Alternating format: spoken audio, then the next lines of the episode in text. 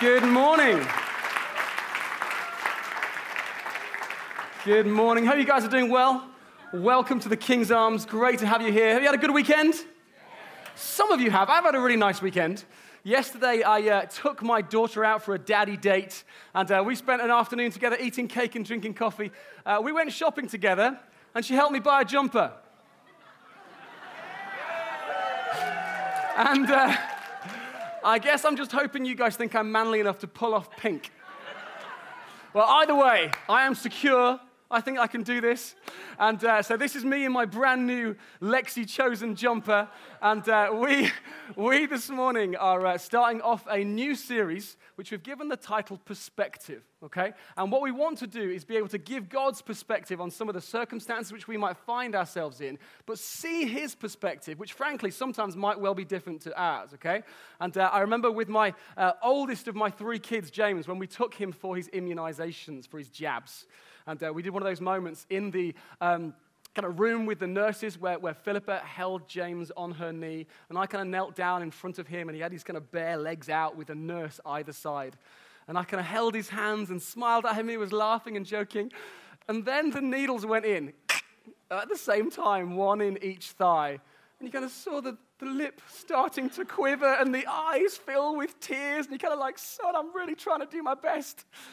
I'm sure from his perspective, things might have not seemed so much. But as a loving dad, sometimes we really do have to walk through some things. And I just wonder whether through this season, actually, God wants to give his perspective on some of the situations that you are walking through as well. So I hope you're up for that. Now, this book is incredibly important, all right? This is the Bible. And uh, I would encourage every single one of you that this will change your life. There is power in this book. I recently came across a study, you know, that talked about how people uh, change in the midst of reading their Bibles. And what was fascinating, was, it was done by an organization called Logos. And um, they did this study where they did some research and they found that if you were to read your Bible between one and three times every week, actually, it doesn't make a huge amount of difference to your life at all. There was no noticeable change in people's lives. As they weren't saying it was a bad thing. I would actually endorse it and say it's a good thing to read your Bible one to three times. However, then they told me the results of what happened when someone were to read their Bible four or more times every single week. This is what the results proved. They said that people are feeling lonely, the loneliness feelings dropped by 30% by reading their Bible four or more times a week. Um, anger noticeably dropped by 32%. It's fascinating.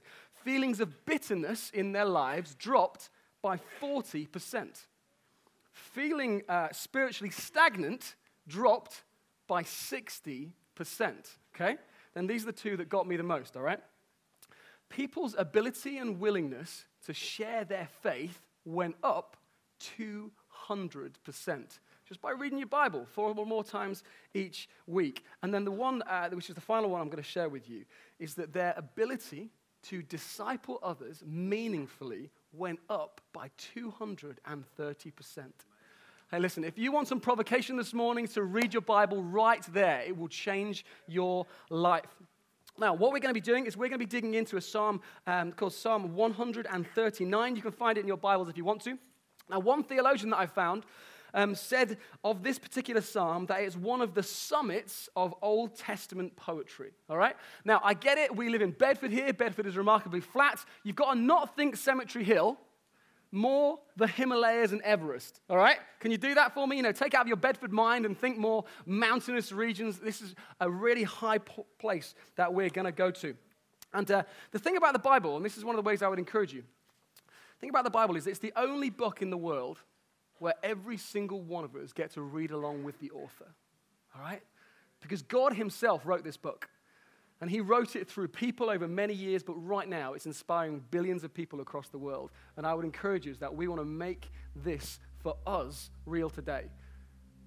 So I'm going to get KJ to play in the background for us. And I want you to engage with these words, whether you look at them on the screen behind me or whether you close your eyes and just allow these words to penetrate your heart. I believe the Holy Spirit wants to speak to you today through His Word.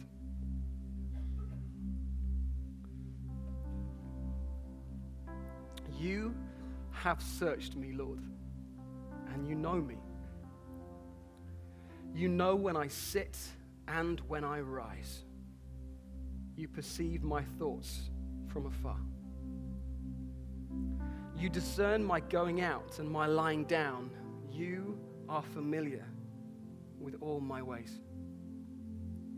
Before a word is on my tongue, you, Lord, know it completely. You hem me in, behind and before. You lay your hand upon me. Such knowledge is too wonderful for me, too lofty for me to attain.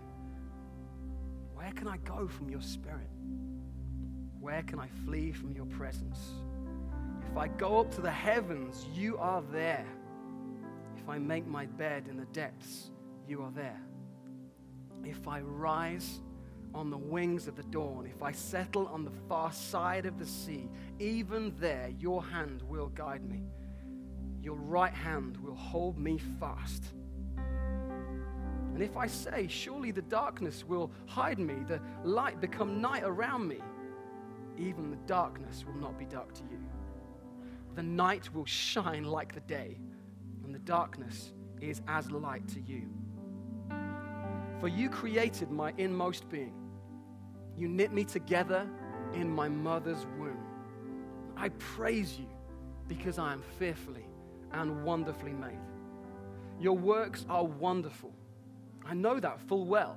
My frame was not hidden from you when I was made in the secret place, when I was woven together in the depths of the earth. Your eyes saw my unformed body, and all the days ordained for me were written in your book before one of them came to be.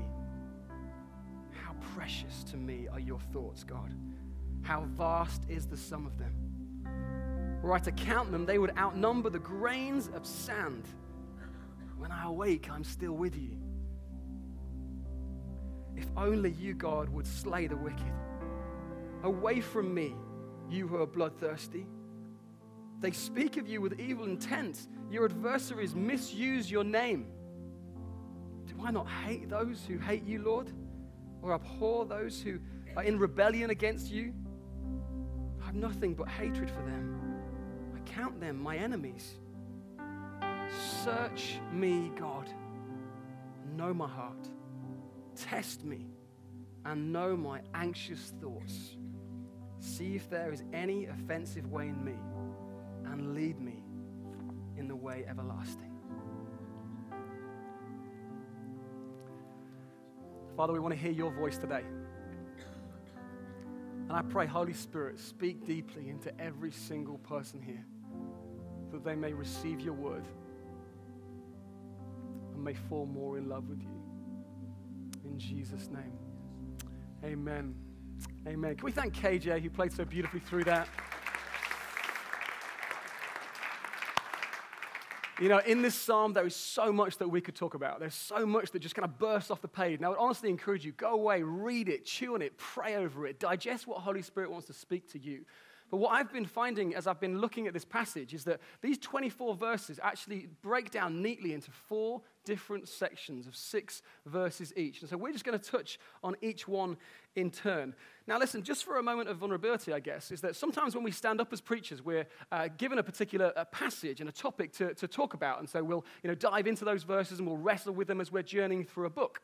There are other occasions when we want to talk, uh, teach more thematically.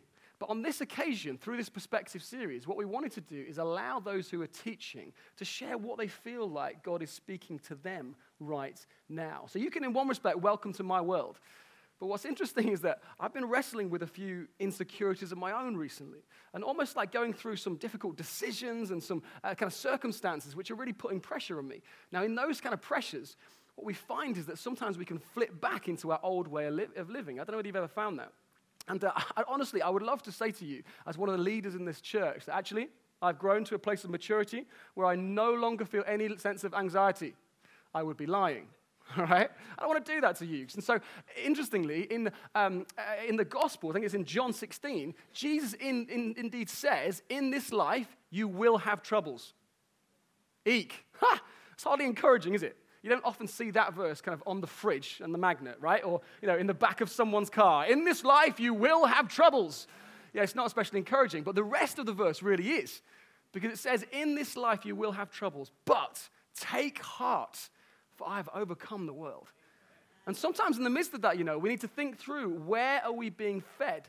And so at the same time, while these kind of feelings in me of performance, and feeling like I need to uh, be approved by people and, and, make sure that I do a good job in order to be accepted, or where those feelings of competition and, and uh, comparison start to kind of bubble up inside of me, which is the way I used to think all the time.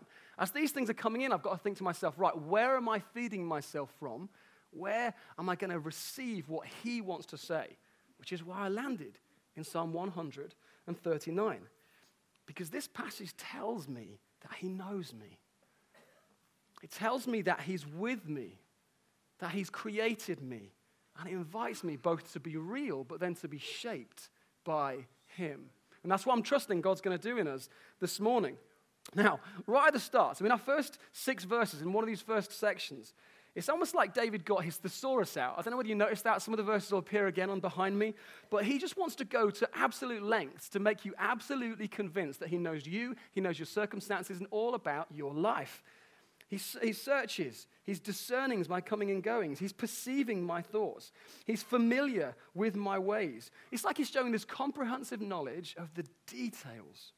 Now, this, um, in a theological sense, is called the omniscience of God, that he is all knowing. But actually, when we break it down and when we look at what he said, actually, he's not trying to make a theological point. He's just showing utter adoration for the God who he wants to know. This is confessed in very personal terms. Now, what's interesting is that as I start to look in, in my heart and I start to think about other people's, it's possible that I could be down myself. You see, I've heard one uh, preacher say it like this If you could see my heart, you would wouldn't bother listening. and if I could see yours, I wouldn't bother speaking. right? But the truth is that God knows all the junk as well as all the great stuff He's buried inside of you. Actually, He has His hand upon us. He loves us all the same with this everlasting, pure, and beautiful love. So, where are we feeding ourselves from? See, when I come to a passage like this, and I hear the voice of the Father speaking to me, it's like, Stephen, I know you. Just to say, God doesn't often call me Steve, He uses Stephen, right? So it's like, Stephen, I know you. I'm for you. I know what you're going through. I know what you've been through. I know even that stuff that you wrestle with and my hand is upon your life. And it's my heart that he would speak that over every single one of you this morning.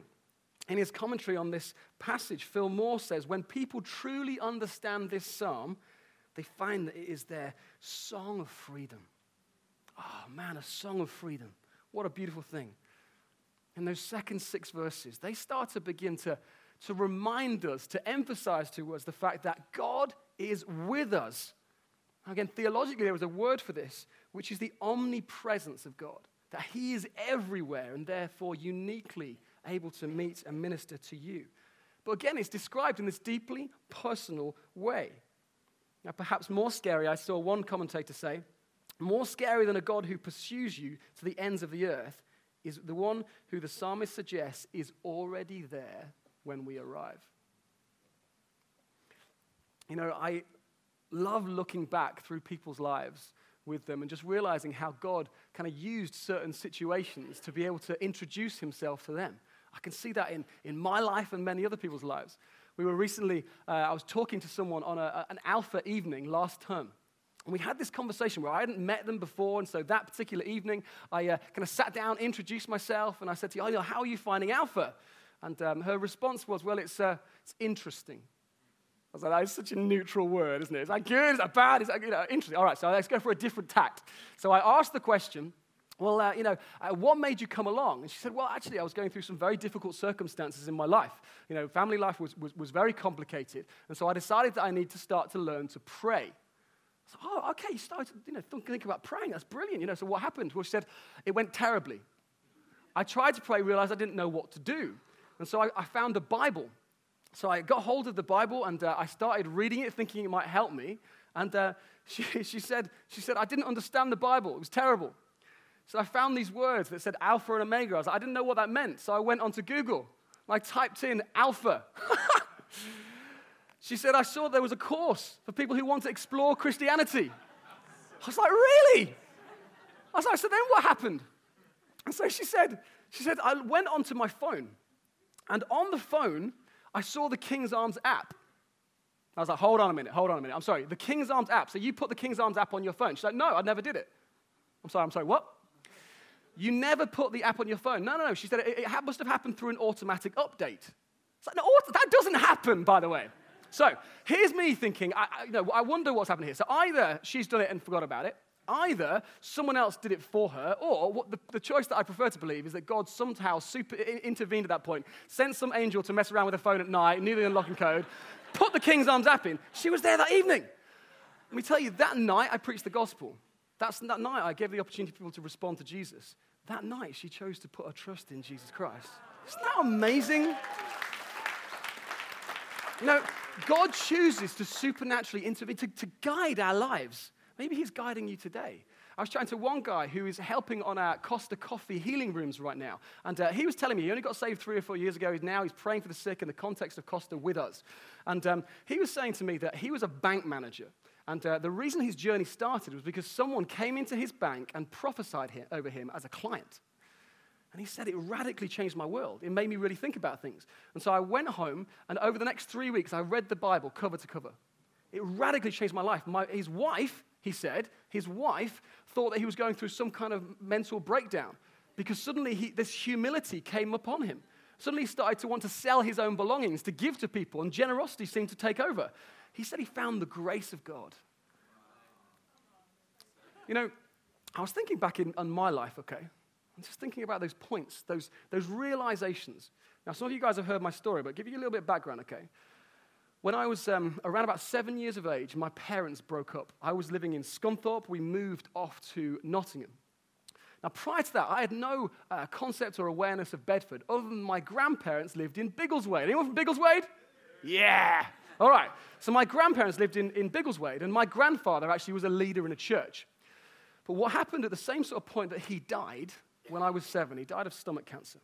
And uh, at the same sort of point that he died, my father very much fell away from his faith. And uh, to the point now where I would describe him as a militant atheist. He's very anti God, anti religion, which makes my life interesting.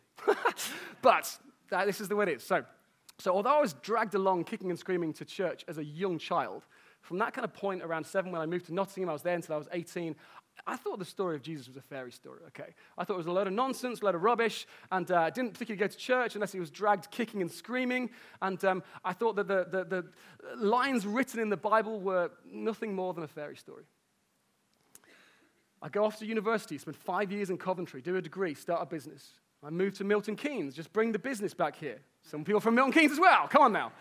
now, when I'm in Milton Keynes, I'm living the other side of Milton Keynes.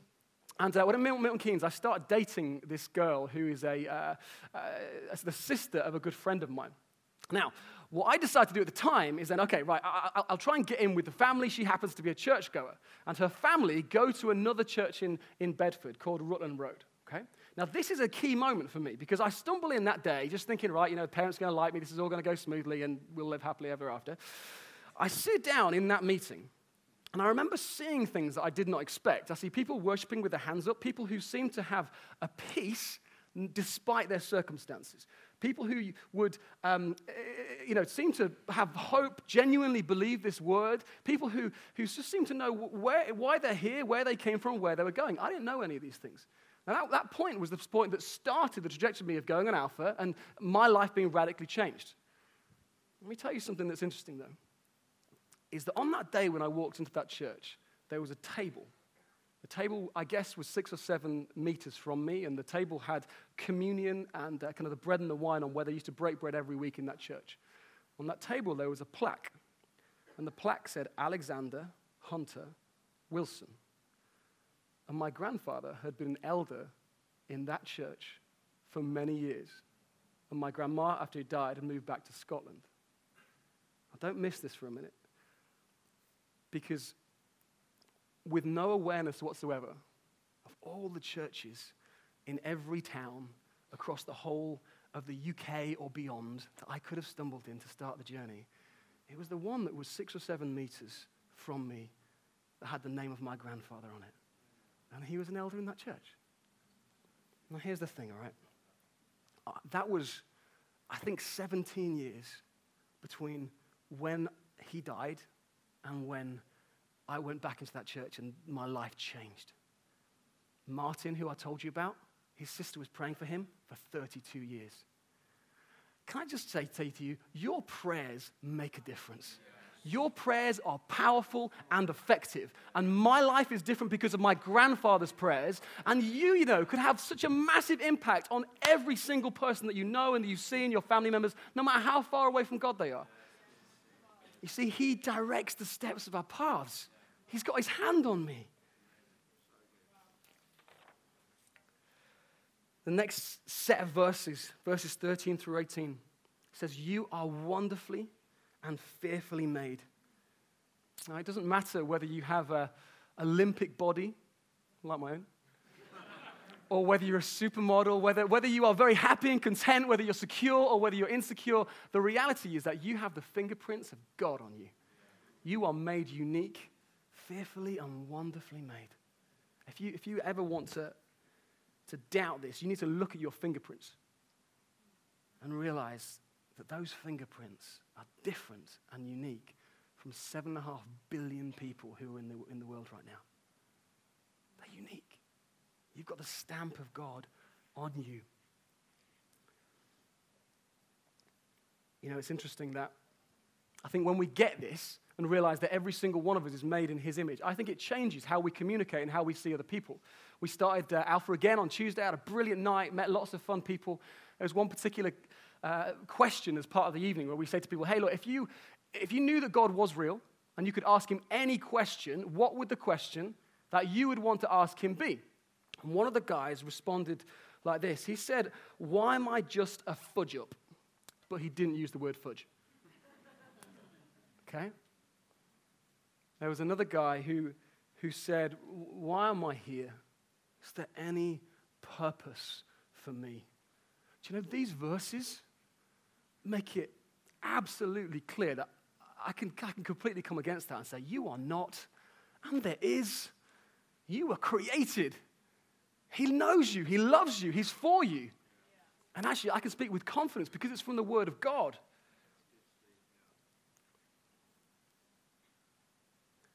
Yesterday, on our daddy date, me and Lexi were, were, were walking sort of by the shops and we saw a, a young man who's sat in a, in a kind of shop way. He was in a, um, a sleeping bag.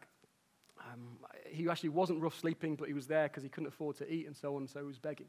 And um, Lexi and I went to talk to him, and uh, we sort of just said, "Hey, how you doing? You know, is anything we can get for you? Are you hungry right now?" And um, so after we'd had a little conversation, we just disappeared off to McDonald's to go and get him a burger, get him some fries, get him a cup of tea with his 68 sugars or whatever he wanted. Okay, so we dashed back and um, you know just wanted to kneel down with him and offer to pray if we had the opportunity. What was interesting is when I got there, there was a lady already kneeling alongside him and um, having a conversation. And it became, became obvious as we were kind of approaching that she was having a conversation of a spiritual background, right? And so she was you know, sort of mentioning things uh, about the prospect of praying.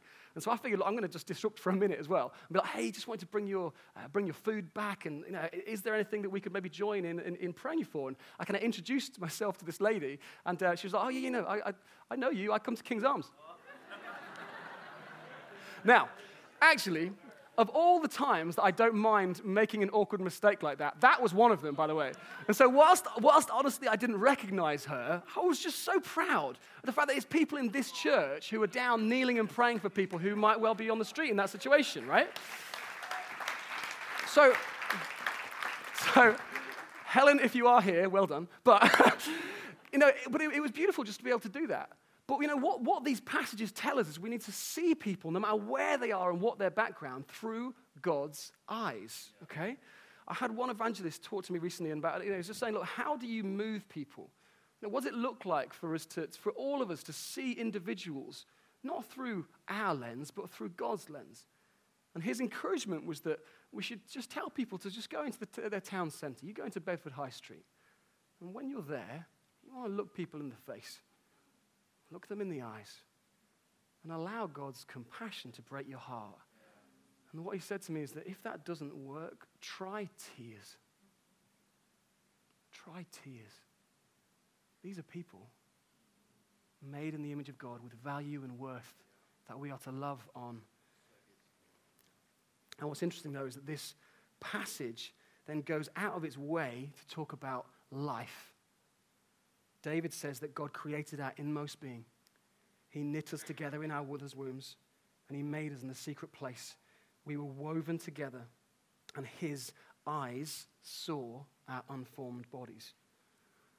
And I've got three kids, all right? And every time that I've had them, we've got one of these apps on your phone, okay?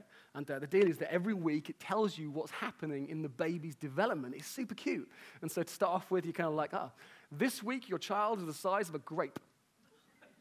Okay. Next week, your child is the size of a plum, and so on. And I don't know why they use fruit. It's like, now you're grapefruit sized or whatever. It just is what it is. But it also tells you about the baby's development. I remember this one week, right? It was around about week 10. And um, what the, the, the app said is that this is the week that if your baby is a girl, already the seeds of your grandchildren have already been formed. I'm like, that's amazing, stunning. Wow, God, you, you knit the kids together in their mother's womb. You are fearfully and wonderfully made. But let me tell you what this verse does is it says it's not from birth to death that he knows, but from conception to death. This passage actually, I would suggest, speaks against abortion and it speaks against euthanasia from one end to the other. Now, it is critical, friends. And I, honestly, you know, I love you enough to tell you the truth. It's critical that we get our morals and our ethics not from the newspapers and the TV shows and the chat programs, but from the Word of God.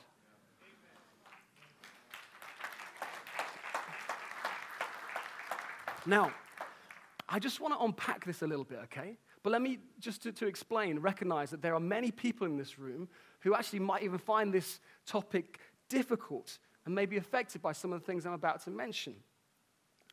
Now, I remember being in town once, okay? Sometimes I just go out and chat to people about Jesus. It's super fun. I remember being in town in the square in Bedford and just saying to a, lady, Hey, I'm a Christian, I'd love to talk to you about Jesus, or whatever opening line I used in that particular moment. And uh, she kind of looked with such disdain, and she was like, Well, what do you think about abortion?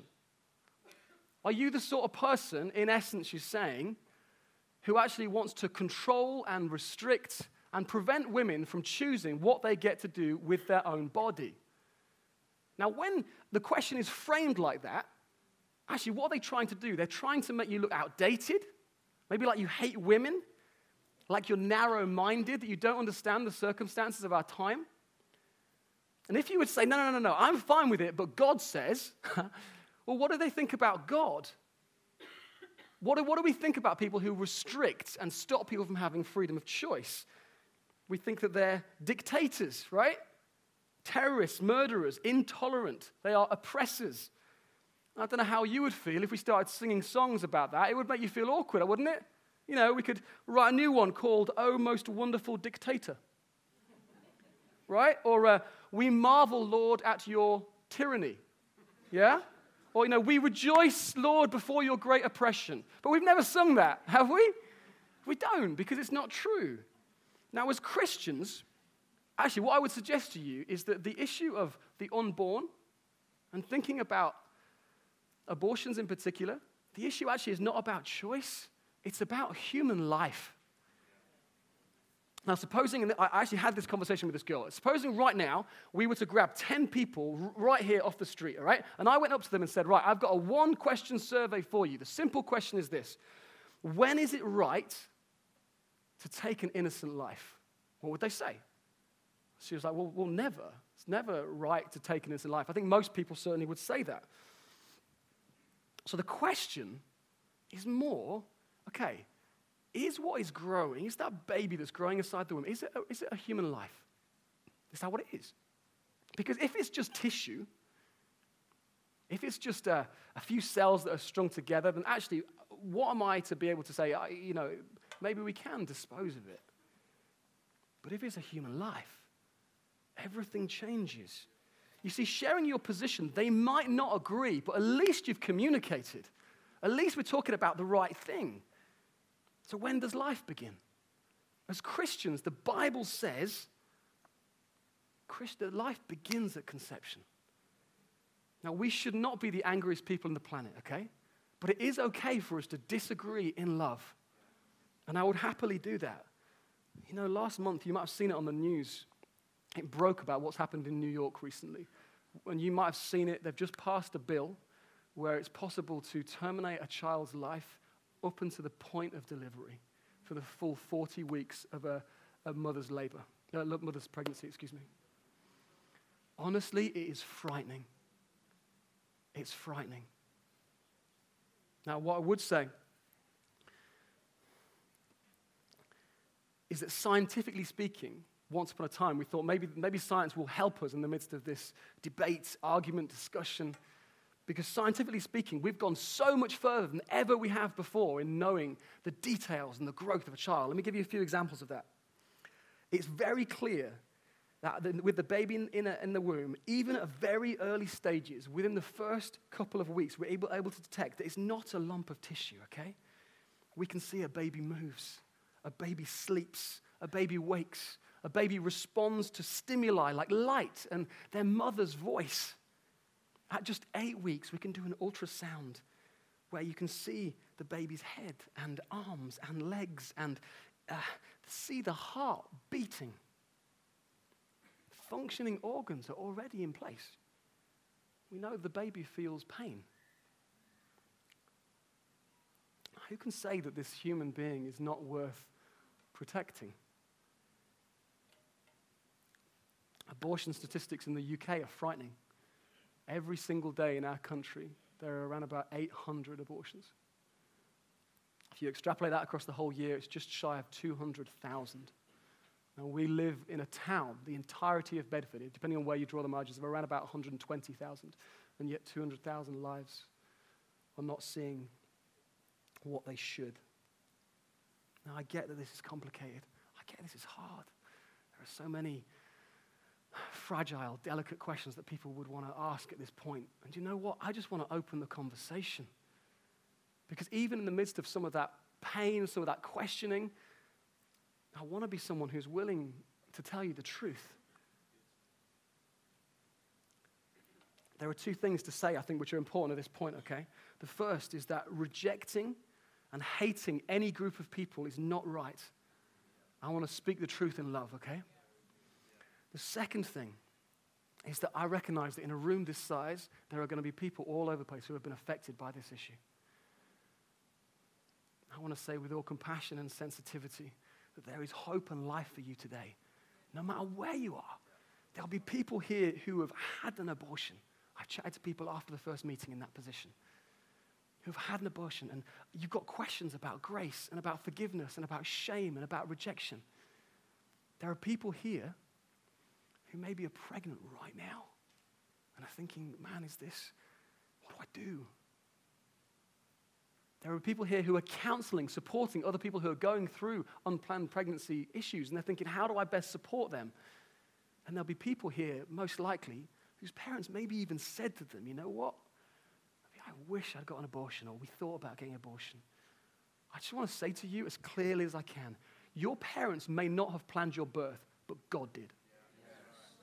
But God did. He knows you, He plans you. Before the foundation of the earth, He knew you. If it is the case, guys, that you want anyone to chat to, talk with today, you can come and speak to us. But what I would also say, and this is perhaps even more appropriate, please take the opportunity to email pastoral at kingsarms.org because we'd love to have some people chat with you, support you, pray for you, counsel you as best as we can because God's for you. All right, let's bring this into a land, okay?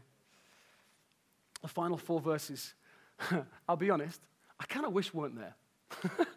I don't know whether you remember them as I was reading. They kind of, they just stand out in the midst of everything else. I'm like, right, I'm going to preach through those first 18 verses and then the last two, and those ones I want to kind of skip. But you know what I realized? It's so important that we wrestle genuinely with what the Bible says, okay? And so we see these verses, which seem like he suddenly transformed David from being noble in his accounts to being quite venomous. It's like, away from me, take out these evil, bloodthirsty doers, and they hate you, and therefore I hate them. So we see these things. But at first glance, it might seem easier that they're, that they're not there. But then I would suggest it also gives us an invitation. First of all, you know, I would say that God is okay with you being real. To express the emotions that God's put in your mind and heart and to be able to talk about, however it is. I think it's okay and a good thing to recognize that actually there is a cry of justice in all of us. And that is a good thing. For the last 18 months or so, I've, I've been feeling a cry of justice around the many, many babies that aren't able to be around now. But you don't need to scroll very long through Sky News to realize there's things that for every single one of you will make you feel a righteous sense of anger. And we need to realize that I think for David here, I don't think it's spite, but it's zeal for God. And you've got to understand that some of these psalmists actually were in crazy, difficult, warlike situations. So, David, Nehemiah, Jeremiah, they fought wars and they knew what it was like to genuinely have this whole group of people surrounding them and wanting to kill them in a war situation. What we need to do is always look through Old Testament verses through a New Testament lens. All right? So, what did Jesus say? Right? Jesus himself said, I tell you, love your enemies. Pray for those who persecute you. So it's okay to be real. It's okay to cry out for justice. It's okay to um, express what is on your heart. But what we also then see is David in these last two verses, and this is where we're going to land.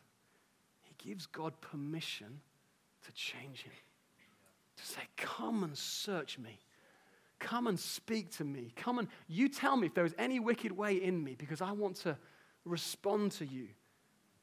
And I just wonder whether, as Christians, as those who love God, those who are in this place, that we could pray that, pray that same thing. So let me invite you to stand with me, if you would. Why don't you stand with me? Those last two verses, they're going to appear up on the screen behind me. Well, let me just say this, okay? I do not want you to follow rules. I do not want you to live up to a certain morality level.